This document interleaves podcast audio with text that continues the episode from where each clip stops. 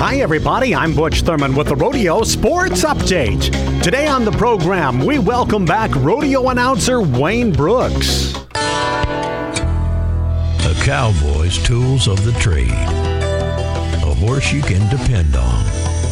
Saddle. Spurs. Favorite hat. Man's best friend. And Pendleton Whiskey. Refined, but in a good way. Pendleton delivers an uncommonly smooth taste and a rich, complex flavor. Pendleton Whiskey. Let her buck. Stay in control.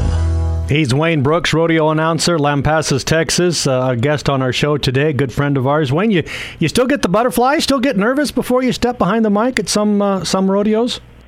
Absolutely. And as you know, I do quite a few performances horseback, and so that always adds a challenge to the announcing business as well. But, yeah, I'm excited. I think the one thing that is true, no matter where I'm at, no matter what performance it is, I might be the biggest rodeo fan out of all the people that are in the grandstands and all the people that are at the rodeo. Each and every event that we have, I respect those guys so much for what they do because I've tried it all, and I'm not very good at any of it. But I sure like talking about it.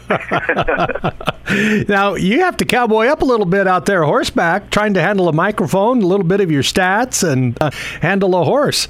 That's a great opportunity to brag on the pickup, man. I fly to most all of my rodeos. In the summertime, I drive, of course, June, July, part of August, but I fly to most of them all the rest of the year.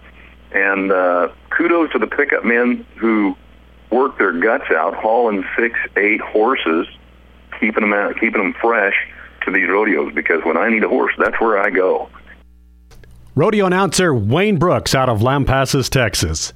I'm Butch Thurman. This is the Rodeo Sports Update.